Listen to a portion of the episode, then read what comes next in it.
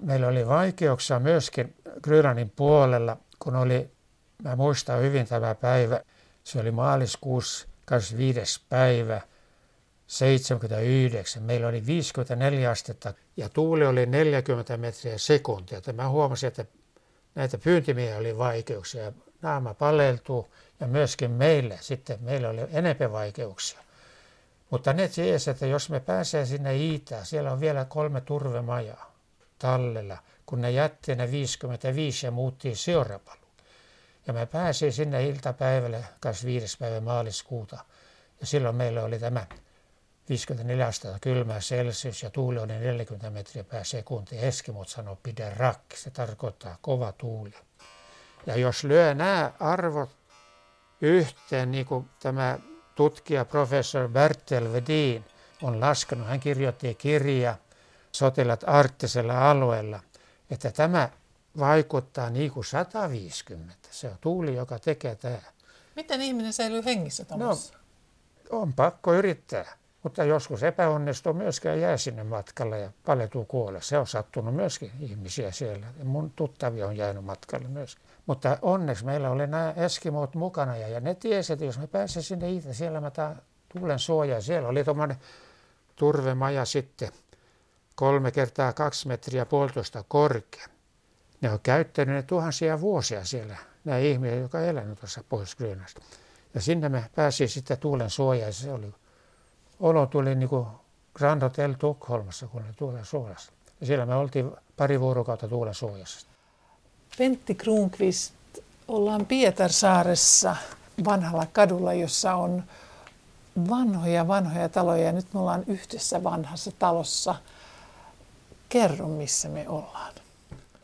No tämä on Satamakatu 5 ja niitä vanhempia taloja täällä Pietarsaaressa ja Tämä Pakkalin talo, mitä mä nyt olen omistanut yli 30 vuotta, on rakennettu 1770-luvulla. Että niitä vanhempia taloja täällä kaupungilla. Ja mä oon asunut nyt täällä kolme vuotta, mutta omistanut sen yli 30 vuotta, mutta entisöinyt, mutta pitänyt tyyli, että se ei ole muuttanut paljon mitään, mutta nyt se on eristeet ja pysyy lämmin. Ja pitkillä ihmisillä, niin kuin mekin kumpikin ollaan yli metri 80 senttiä, niin, niin saa olla nöyrästi kulkea täällä, kun ovet ovat aika mataloja. Joo, sitä mä aina joutuu sanomaan, että kun tulee ihmiset ja varo päätä ja vaikka mä ne on asunut melkein kolme vuotta tällä välillä, mä lyön pääkanstassa, kun mulla on kiire ja juokse. Ja täällä on myös paljon vanhoja huonekaluja ja kello ja tunnelmaan ikään kuin siirryttäisiin ajassa taaksepäin. Viehättääkö sinua vanhat tavarat? No mä oon ihan nuoresta asti kerännyt vanhoja lautoja ja tällaista ja, ja monta kertaa kun ihmiset heitti vanhaa pois, kun mä asuin tuossa Feebudassa, maalas, pieni maalas, kyllä mä otin ne talteen. Että se on kiinnostanut koko elä, elämä kyllä. Pentti Kruunqvist kuudessa kuvassa nyt on kyseessä ensimmäinen kuva. Ja tässä ensimmäisessä kuvassa on talon edessä, se on mustavalkoinen kuva, ja talon edessä on mies ja nainen ja pieni poika. Kerro, missä me ollaan ja keitä tässä on? No tässä on mun kasvatusvanhemmat Alfred ja Elvi Kruunqvist. Ja ne omisti pienen maatila tässä Febudan kylässä – seitsemän kilometriä tässä lähellä Pietasaari tuonne mereen päin. Mä oon kaksi ja puoli vuotias ja mä oon juuri tullut sitten niiden luo sen takia, että mä olin syntynyt Vaasassa ja mun biologinen äiti vei mut, hän oli yksin huoltaja ja vei mut suoraan lasten koti, silloin suomalainen lastenkoti Vaasassa ja siellä mä olin kaksi ja puoli vuotta. Ja nyt mä oon juuri tullut tänne Feebudaan niin muistatko tuosta ajasta, olit itse silloin... Kaksi puoli. Kaksi puoli ja, ja sitä ennen olit ollut lastenkodissa. Juuri niin, joo. Olitko syntynyt suomenruotsalaiseen perheeseen vai suomenkieliseen? Tiedätkö siitä äh, lapsuudestasi ennen tähän perheeseen tuloa? Mun biologinen äiti oli suomenkielinen ja se oli myöskin suomenkielinen lastenkodi. että mä en osannut yhtään ruotsia, kun mä tulin tänne Vebuda Petersaareen. Ja he olivat sitten täysin ruotsinkielisiä, eikö niin?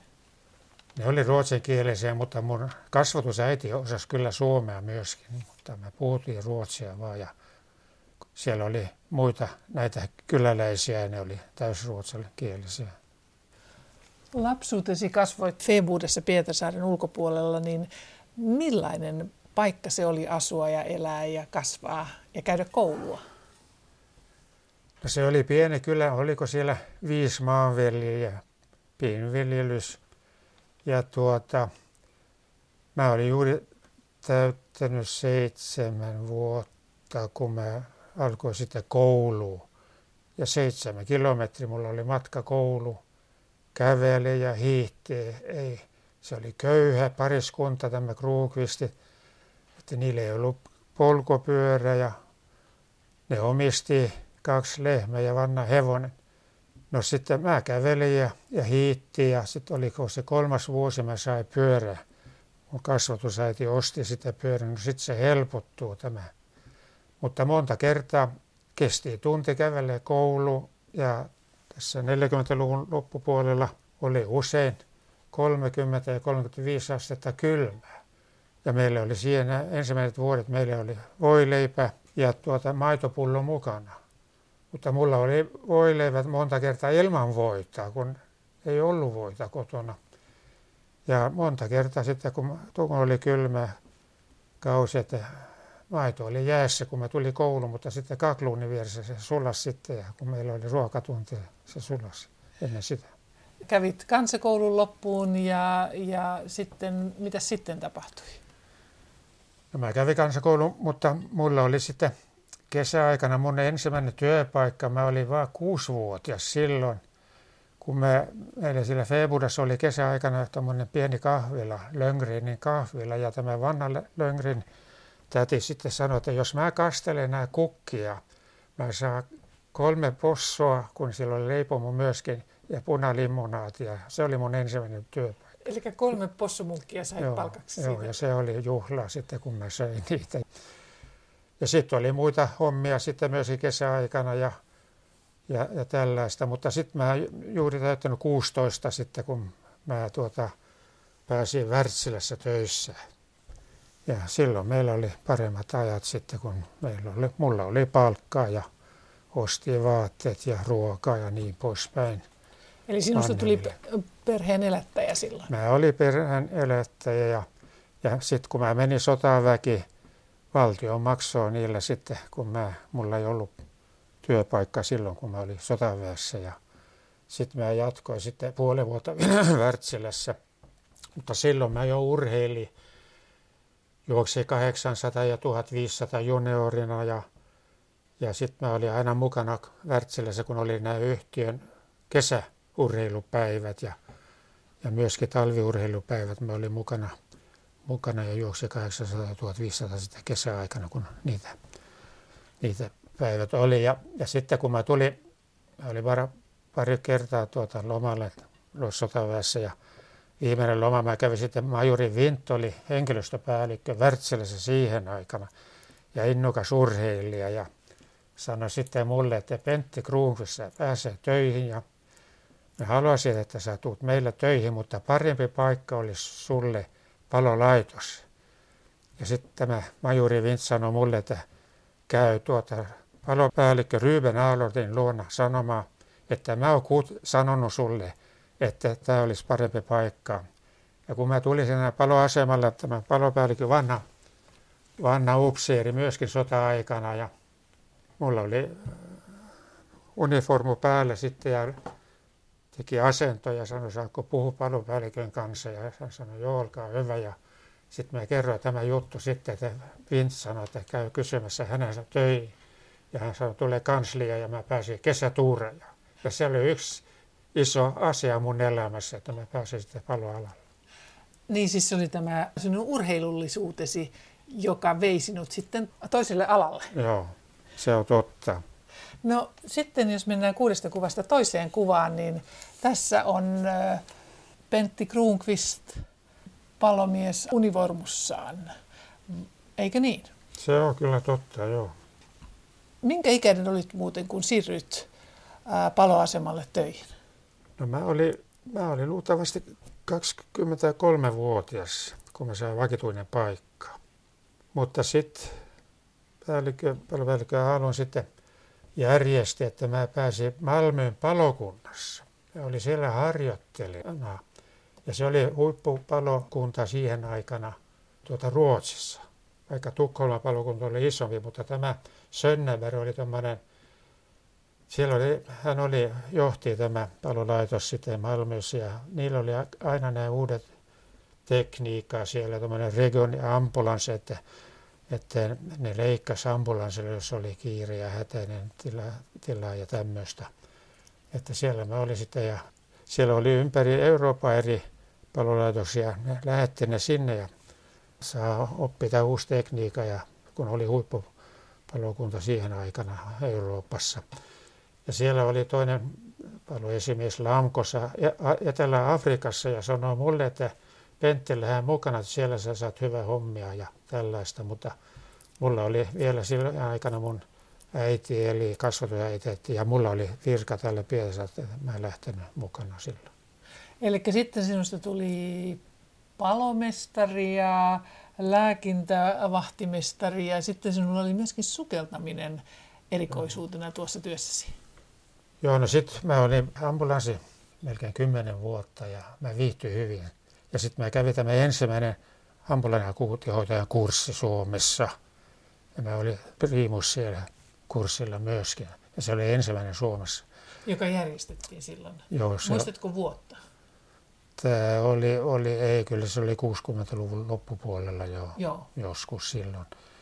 Ja, ja tuota, siihen aikana ei ollut määräys tai laki, kuinka kuljetaan sairaita ihmisiä, mutta oli kuinka kuljetaan lehmiä ja eläin teurastumo oli. Ja sitten tämä meidän palopäällikkö oli innokas Ryyven Aallon ja hän sai tämä laki sitten, että ne, tuli laki sitten, että pitää olla koulutus henkilökunta, kun hoitaa ambulanssikuljetuksia ja tämmöistä. Että hoitaa potilas, että hän on niin hyvässä kunnossa, kun lähtee kyyti sairaalaan päin. Ennen aikana nämä vanhemmat, ne pani potilas sinne baariin ja ajoi hullu.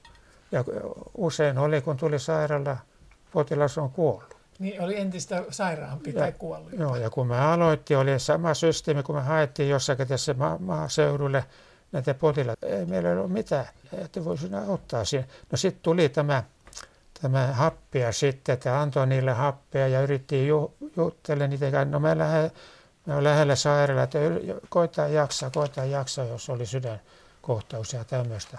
Ja joskus sitten, kun mä tuli, tuli sairaala, ei siellä ollut lääkäri siihen aikana. Siellä oli yksi hoitaja ja usein, kun mä panin ne sinne sänkyyn, sitten ne ne potilaat halusivat pitää kädellä ja siellä ne kuoli. Se oli ainoa rauha. Niin, että pitää Mitä, kädestä kiinni joo, siinä viime hetkellä. Joo, joo. Tämmöistä sattui oh. siihen. Että e- kyllä se oli hyvä, kun mä sain tämä koulutus sitten ja nämä ambulanssisysteemi muuttui ja nyt niitä on koulutettu ja näitä niin, ja sieltä tulee, koko henkilökunta Joo. tulee koulutuksen kanssa. Ja siihen ja... aikana ei ollut radioyhteys, ei mitään. Tämä oli paloopistossa myöskin. Paloopistossa? Opistossa Helsingissä tai Otaniemessä oli paloopisto siihen aikana. Ja mikä siellä oli? No siellä mä koulut, joutuu kouluttamaan, kun mä olin paloopistossa 73, sitten Wärtsilä luovutti tämä Royal Viking mä risteilijä. No sitten osa miehistö ja päällystö koulutettiin paloopistossa. Ja mä olin ainoa, joka osaa ruotsia siihen aikana siellä. Saksa, rehtori ei osannut ruotsia ja Hyttinen, varalehto ei osannut ruotsia. Sitten Saksa sanoi mulle, että Pentti Kruungs kouluttaa näitä. Savusukellus ja niin poispäin. Ja Per Glad oli tämä turvallisuuspäällikkö. Ja sitten tämä Per Glad sanoi mulle, että hän järjestää mulla turvallisuuspäällikön paikkaa tätä riste, risteilijää, tämä Royal Viking Star, niin. että hän mukana. Niin, että, Karibia, sinusta tulee, niin, että sinusta tulee turvallisuuspäällikkö joo, laivalla. Joo, joo, joo. No lähditkö sitten? Ei. no mikä piti silloin No mä, mulla oli virka täällä sitten ja mä ajattelen, no mä, mä jään tänne Pietarsaari kuitenkin, että ei lähtä sitten mukaan. Ja sitten mä saan par- palomestarin vika, virkaa sitten tänne. Eli palovestarin virka tuli sen myötä, että Joo. olet lähtenyt turvallisuuspäälliköksi Joo, Karvialla. joo, ja kävi paloopistossa myöskin. Sitten mä kävin monta eri, eri kursseja, palokouluttajan kurssia ja niin poispäin. Pentti Kruunqvist, olemme täällä 1700-luvun talossa keskellä Pietarsaarta vanhojen talojen kadulla ja edessämme on valokuvia ja seuraavaksi kuudesta kuvasta on kuva kolmonen vuorossa. Ja tässä on seurue jäätiköllä, ää, oranssipukuisia miehiä, ilmeisesti eri maista. Kerro, missä me ollaan ja mitä tässä on tapahtunut. No tämä kuva on, kun me hiidettiin yli Grönlantiin vuonna 1981. Mutta mä olin ensimmäinen kertaa länsi jäätikölle 71. Kymmenen vuotta aikaisemmin. Joo. Yksi sunnuntai-aamu tuli Krista Bucht. Hän oli mukana silloin, kun ensimmäinen suomalainen retuta hiitti yli Grönlanti vuonna 1966. Mukana oli Erik Pihkala johti tämä ryhmä ja varajohtaja oli Krista Bucht Vaasasta. Sitten oli Varonen ja Haapale ja Peter Bucht. Peter Bucht on ainoa elossa näissä nyt. Hän on 76-vuotias vaasalainen. Että silloin mä olin ensimmäinen kerta. Mutta tämä on sitten taas 81, kun me hiidetään yli Grönlanti. Mutta ennen tämä matka me hiidettiin vuonna 1976 Grönlannista Kanadaan. Eurooppa, Amerikka suksilla. Ja matkaa oli Yli 800 kilometriä. suksilla 800 kilometriä. Kuinka kauan se vei? No se oli 33 vuorokautta kesti tämä matka. Ja meillä oli vaikeuksia loppumatkalla, että jos me jos saanut apu, sitten me olisi jäänyt matkalle. Me suunnittelin tämän matkaa, me saatiin satelliitikuvia Färbaken yliopistossa, siellä oli suomalainen tutkija, nainen, Kristiina Aannes, ja lähettiin ne salaa meille, että minkälainen jääolosuhteet on siellä Smith-salmessa, Grönlannin ja Kanarin välillä. Ja me suunnittelemme, että tämä matka tulee olemaan noin 500 kilometriä.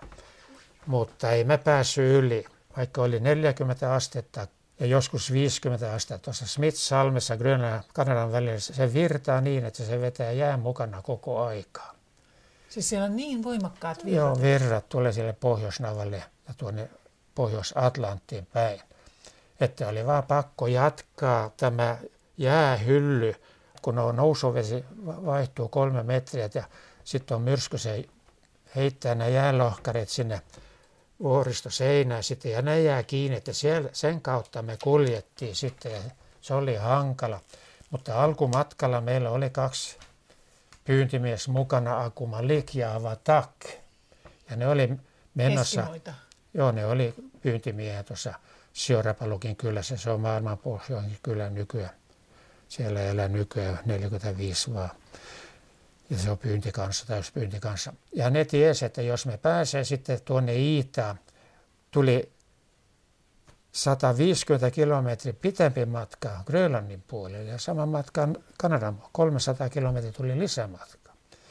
Ja meillä oli vaikeuksia myöskin tuossa Grönlannin puolella, kun oli, mä muistan hyvin tämä päivä, se oli maaliskuussa 25. päivä 79. Meillä oli 54 astetta ja tuuli oli 40 metriä sekuntia. Mä huomasin, että näitä pyyntimiehiä oli vaikeuksia. Naama paleltuu ja myöskin meille sitten, meillä oli enemmän vaikeuksia. Mutta ne tiesi, että jos me pääsee sinne Iitään, siellä on vielä kolme turvemajaa tallella, kun ne jätti ne 55 ja muuttiin Siorapalu. Ja me pääsin sinne iltapäivälle 25. päivä maaliskuuta. Ja silloin meillä oli tämä 54 astetta kylmää Celsius ja tuuli oli 40 metriä per sekunti. Eskimot sanoo pidä rak, se tarkoittaa kova tuuli. Ja jos lyö nämä arvot yhteen, niin kuin tämä tutkija professor Bertel Vedin on laskenut, hän kirjoitti kirja Sotilat pakkasessa tai sotilat arktisella alueella, että tämä vaikuttaa niin kuin 150. Se on tuuli, joka tekee tämä.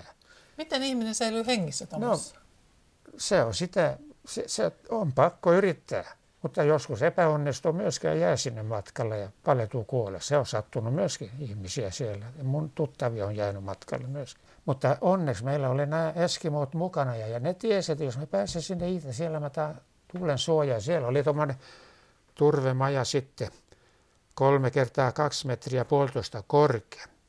Ne on käyttänyt ne tuhansia vuosia siellä, nämä ihmiset, jotka elänyt tuossa pohjois Ja sinne me pääsi sitten tuulen suojaan. Se oli, olo tuli niin kuin Grand Hotel Tukholmassa, kun ne tuulen suojassa. Ja siellä me oltiin pari vuorokautta tuulen suojassa.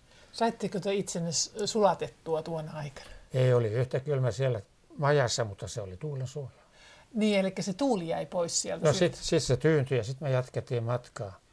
Ja sitten me pääsin sitten yli ja sitten Kanadan puolelle, sitten alas Grisefjord. Se on tuota Kanadan pohjoisin Eskimo-kylä. Ja sinne me pääsin, mutta si, sitten loppujen lopuksi, mutta meillä oli radiolaitteen mukana. Krista Bucht oli tuttava kenraali ja hän sai tämä sissiradio, Suomen armeijan sissiradion mukana sitten ja ne muutti nämä taajuudet ja tällaista, että se pitäisi toimia.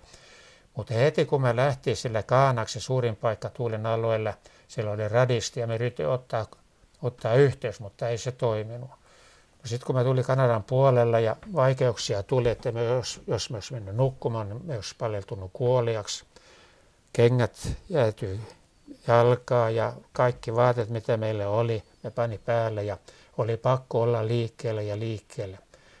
Ja, ja tuota, sitten väsyy ja sitten kestää kylmyys, kun, kun, kun ei syö kunnolla ja tällaista.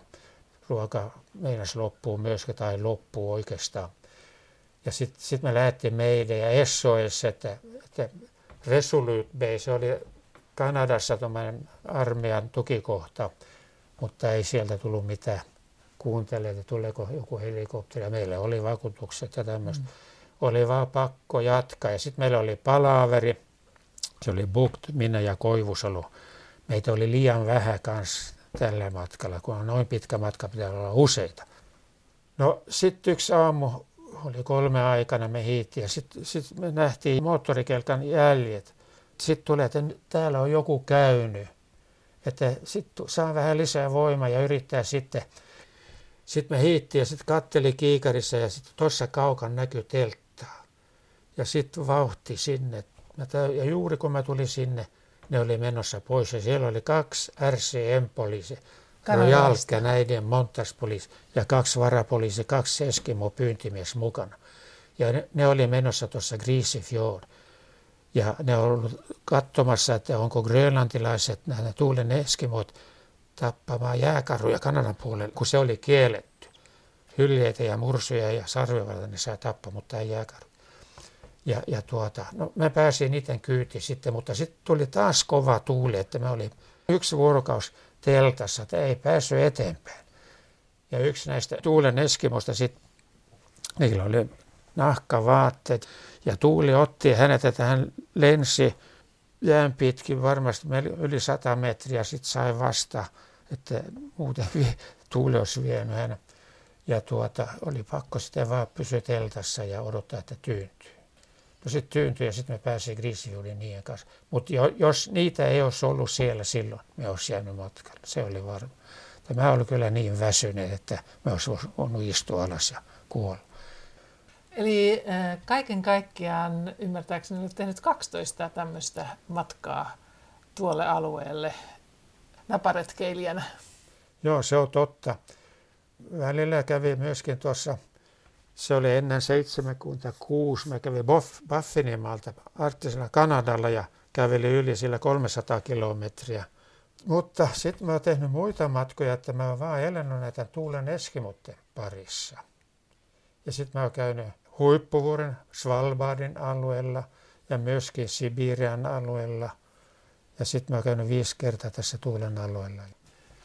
Pentti Krunkvist, mikä sinua kiinnostaa noissa kylmissä, pohjoisissa, äh, hyvin erikoisissa luonnon olosuhteissa ja ihmisissä? No se oli jo kouluaikana, se oli kova meininki, kun oli pakko kävellä tuonne kouluun. Sitten mä hiitti tuossa Februarissa, meri on lähellä. Hiitti tuossa Pohjanlahdella ja vuonna 1966 oli kylmä talvi. Kaikki satamat täällä päin oli kiinni. Jäämurtajat ei käynyt, kulkenut täällä. Ja silloin mä hyppäsin suksilla ja kävin suksilla uumoja yli Pohjanmeri. Yksi suunta 110 kilometriä ja teltta mukana ja takas maaliskuun puolivälissä. Mutta ennen sitä ja sen jälkeen mä kävin mykin aika paljon Lapissa. Hiihti sillä kylästä kylästä ja viihtyi sillä Erenmaassa. Ja sen takia mä myös rakensin tuonne Februarin metsä sitten mä myöhemmin sitä arktinen museo. Mut, mutta mä sukelsin myöskin, koulutti sukeltaja, sukelsi on sukella ryhmän johtaja täällä johti niitä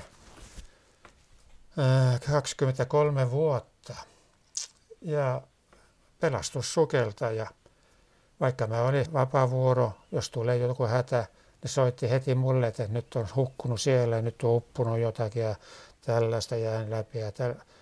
No se kuuluu asia sitten, että mä menin hommiin sitten ja sai apusukeltajan mukana ja monta kertaa oli myöskin lähellä, että kyllä mulla on ollut hyvä tuuri elämässä, että mä olisi jäänyt. Kun siihen aikana oli vaan näitä airi 15 minuuttia, joskus oli jään alle ja sitten sit loppuu ilma heti ylös, oli varaa noin 10 minuuttia ja tällaista. Mutta sitten kun mä luovutin tämä sukellusvirkaa täällä töissä, meillä oli hyvät laitteet ja radiolaitteet ja kaikki tällaista, että kyllä mä monta kertaa ihmettelin, että, että oli liian rohkea monta kertaa kyllä ja etsi ruumita ja sitten tarkisti sitä kaikenlaista. No sitten mä vielä maalasin näitä radiomastoja, oli 90 metriä pitkiä ja maalas niitä ja laittoi nämä valot ja ne tuli aina tänne asemalle sitten, kun oli tämmöisiä erikoishommaa. Ja palomies pitää sitten osa, uskalla ja auttaa, kun muut ei pärjää. Kyllä mä oon ollut seikkailija jo nuoresta asti, mutta mä sanon myöskin, että kun tekee näistä tämmöisiä matkoja, se on seikkailu, mutta se on myöskin hullutta.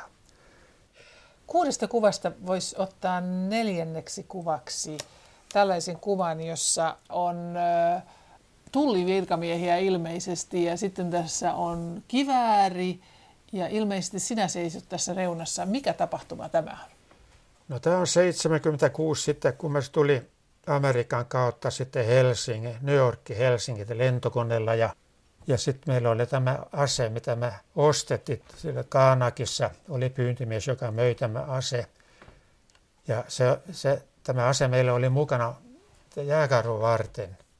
Kanadan puolella oli paljon jääkarruja ja jälkiä ja me nähtiin pari kertaa jääkarruja. Ja tämä ase meille oli sitten mukana ja mä toin se sitten, mä että tämä toi muistuksista tätä matkalla ja tästä mä oon juuri tullut Vanta, Helsingillä Vantaan lentoasemalle ase mukana ja tässä kaikki nämä tullivirkailijat seuraa meitä ja tämä nuori tullimies sitten sanoi, että, että hän hakee nyt päällikkö ja että, että mitä tämä, jos se olisi ollut nykyään, ne olisi vienyt meitä suoraan putkaan tai vankilaan. Niin, terroristeja siinä tulossa. Likaisia, parta, par, pitkä parta ja tämmöistä. No tämä pullopäällikkö tuli sitten ja sanoi, että vie se Pietarsaaren ja vie se sitten tullipäällikkö Klemets sillä Pietarsaaressa. Ja no mä vein se sinne ja sanoin, Klemets sanoi, että ei vie kotiin vaan, tämä on hyvä muisto siitä matkalla. Nyt se on museossa. Viides kuva kuudesta kuvasta. Ja nämä kuvat on tosiaan nähtävillä kuusi kuvaa yle.fi-sivustolla, niin on mielenkiintoinen rakennus. Kerro Pentti Kruunqvist, mikä rakennus tämä on? Mä oon tehnyt näitä matkuja. Mä oon kerännyt esineitä tuossa Tuulen alueella ja Tuulen Eskimusta ja saanut lahjoja ja ostanut. Ja sitten mä ajattelin, että mitä varten mä pitää nämä esineitä mun laatikossa ja hyllyssä. Sitten tuli ajatus, että rakennetaan ensimmäinen arktinen museo Suomeen. Ja sitten mä tiedustelin sitten ja perustin talkooryhmä ja myöskin tuommoinen johtokunta, mutta se ei ollut virallinen. Ja sitten mä soitti Piesarin kaupunginjohtaja Nikki Andersson, hyvä ystävä, yhtä vanha kuin minä, että mä suunnittelen rakennetaan arktinen museo tuonne Feebudan metsään. Ja esikuvana tulee olla turvemaja tuulen alueella. Maailman pohjoisin turvemaja on niin kuin tämä ideana, samanlainen. Ja sitten mä kysyin samalla, että voiko kaupunki tukea tämä projekti. No tämä on mielenkiintoinen projekti, Nikki Andersson sanoi, että tuu esitelmä, tämä projekti ja tämä suunnitelma kaupungin valtuusto, kun niillä oli kokous. Sä saat 10 minuuttia. Mulla oli yksi kalvo tätä turvemaja, missä me oltiin tuulen suojassa 76, kolme kertaa kaksi metriä, puolitoista korkea. Ja mä olin ajossa siellä ja sitten niillä oli tauko ja että, ne on, että se vie, vie vielä vähän aika tämä kokous, että saa joutuu odottamaan.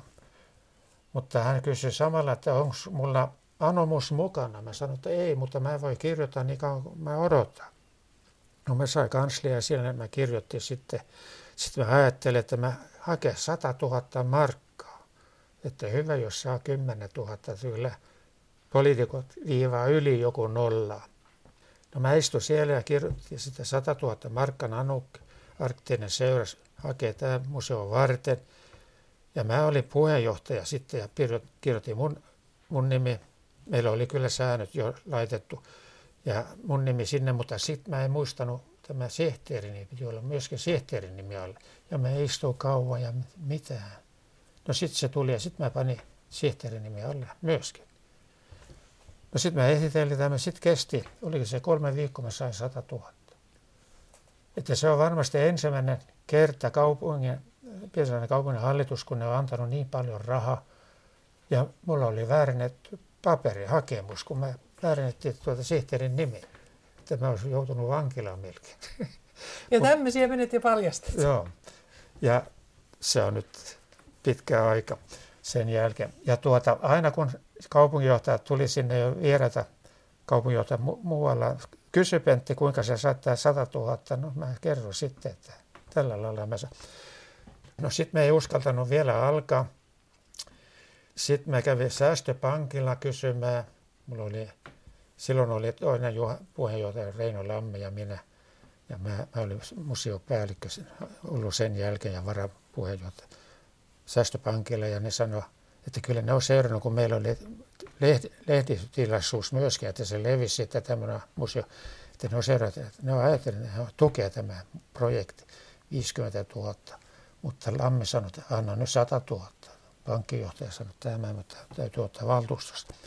No sitten me sai 100 000 kolme erää ja sitten me aloin, ja puutavara Schumannin yhtiö antoi meille. Sitten me, sit me aloitettiin talkoon voimin ja sponsorin rahalla.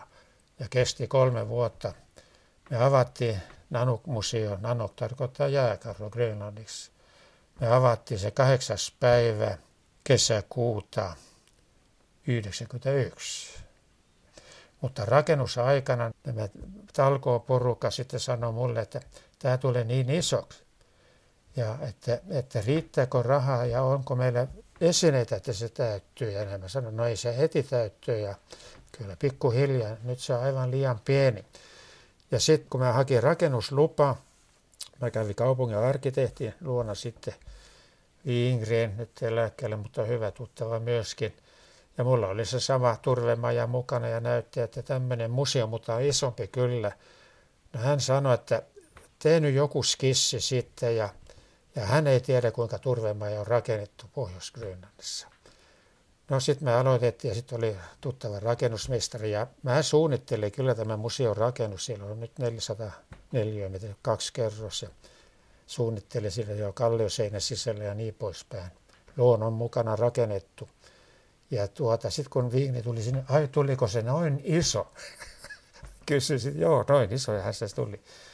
Mutta me sai kuitenkin se, se rakennuslupa ja, ja, ja, ja tämä museo nykyään kattaa, ja se oli mun suunnitelma heti, että se kattaa tutkimus Etelä- ja Pohjois-Navalle, kulttuuria ympäri Pohjoisnapa. Siellä on inuitit tai eskimot suurin ryhmä, mutta Sibiriassa on tsuktsis, jeroidi, samojedi, dolgosin ja niin edelleen.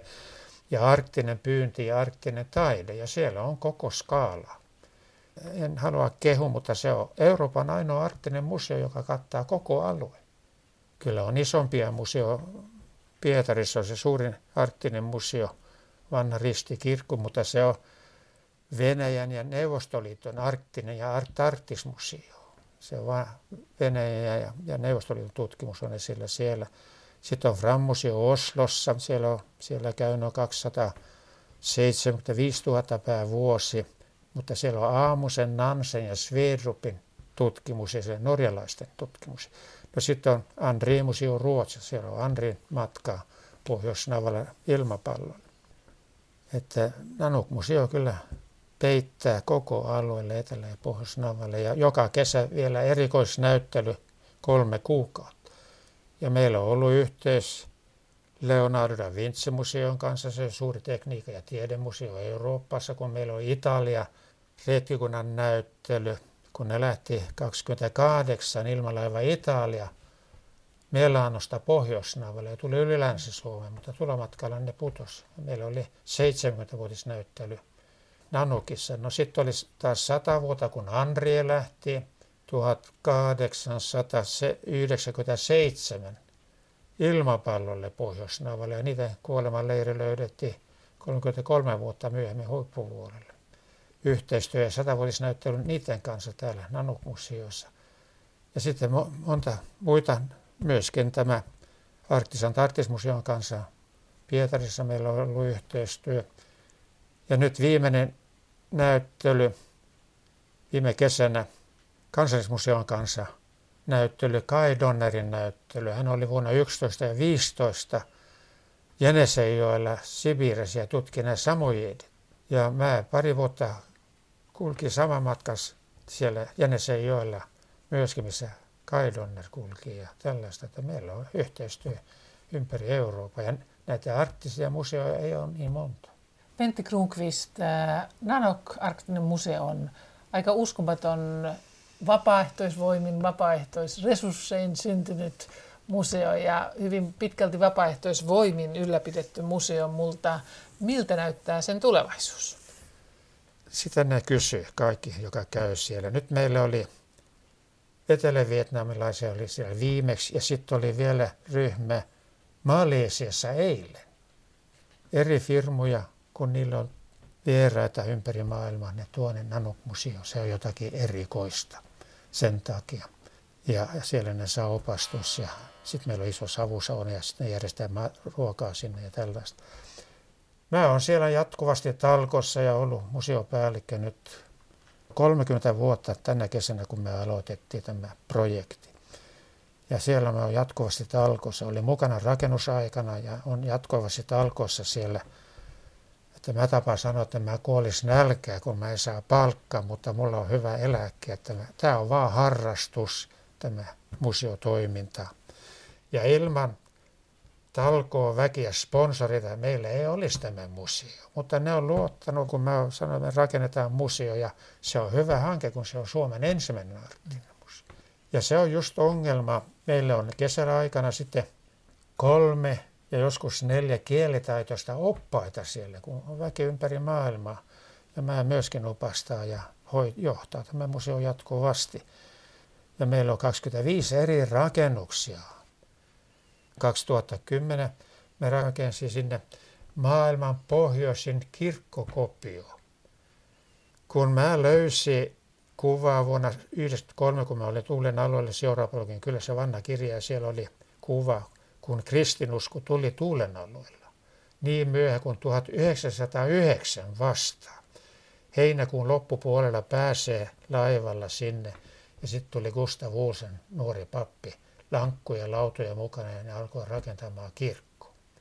Siin, niin myöhään kristinusko tuli pohjois Ja Tuulen Eskimot on elänyt siellä ennen sitä tuhat vuotta mutta siellä on elänyt ihmisiä jo 4000 vuotta sitten, Independent kulttuurisarkadossa ja niin edelleen. Että tämä erikoinen kirkko symboloi kristinusko, kun se tuli niin myöhään noin pohjoiseen. pohjoisempaa ei elä ihmisiä. Et se on yleinen kirkko. Ja, ja se on sen mallilla tehty. Joo, ja mä vielä haluan sanoa tähän kirkkoon, että silloin kun me avattiin sen 21. päivä toukokuuta vuonna 2010 oli Tanskan suljetus Helsingissä. Jens Otto Horslun vaimoinen oli mukana, toi terveisiä Grönlannissa, Tanskassa ja kuningatarille. Piti hieno puhe siellä. Ja sitten oli piispa Jörn Wikström. Se on yleinen luterilainen kirkko, että siellä on hautajaiset, häät, vihkeiset, lasten kaste ja, ja Jumalan palveluksia ja tämmöistä.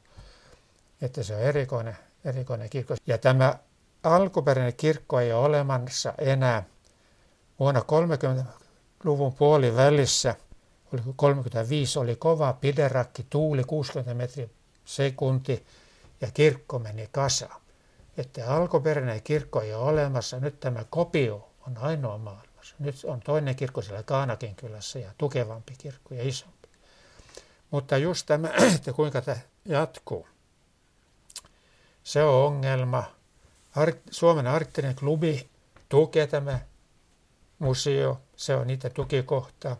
Ja myöskin tämä ruotsalainen ja suomalainen seurakunta täällä Pietasassa tukee myöskin tämä, kun meillä on tämä kirkko. Että, mutta se on ongelma, kun on, mä en luopu. Monet sanoo, no, no sit saa hankkia sitten, yrittää saada jos sitä pari henkilöä. Kun mä teen pitkiä päiviä siellä, joskus mä menen yhdeksän aikana sinne ja tulee yöllä pois, kun meillä on vieraita il, ilman pal- Sitten pitäisi palkita ja pari henkilöä ja sitten oppaita ja niin edelleen. Sitten se rupeaa maksamaan. Ja meillä ei ollut koskaan pankkilaina ja meillä on pankki, pankissa aika monen tili myöskin, varatili, jos jotakin tapahtuu ja kaikki on tekniikka on muutettu ja katot on, on laitettu uudet ja korjattu ja niin kaikki on huippukunnossa. Että nyt mä voin luopua, mutta kuka jatkaa? Se on ongelma. Kuudesta kuvasta on kuudes kuva vielä ottamatta.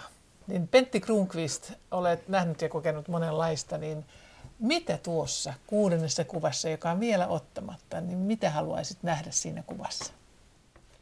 Se museon näkö, minkälainen museo se on. Ja se sulaa maasto ja kaikki nämä rakennukset sulaa maasto. Ja se oli mun ajatus. Turvemaja tuossa tuulen alueelle seuraa vuoden ajan. Talvella se on lumenpeitossa, kesällä, lyhyt kesä, elokuussa sammal ja ruoho kasvu. Ja tämä sulaa niin maasto, samanlainen systeemi tässä Nanuk-museossa. Kun ihmiset tulee kesällä, ne kävelee usein ohi ja kattelee, vaikka on kilpi, museo. Ja sitten ne tulee takaisin sitten ja kysyy, että missä museo on. Se sulaa niin maasto, että se, ne ei huomaa sen, vaikka siellä on 404. Ja myöskin talveaikana se on täys lumen peitossa. Ja tämä pääovi sitten, kun silloin menee tunneli sinne museosalin päin, siellä oli mahtava uusi ovi, mutta mä panin vanhat laudat päälle, että ne usko, että se on joku maakellari. Kun ne tulee sisällä, ne huomaa, että se on täysmoderni museo.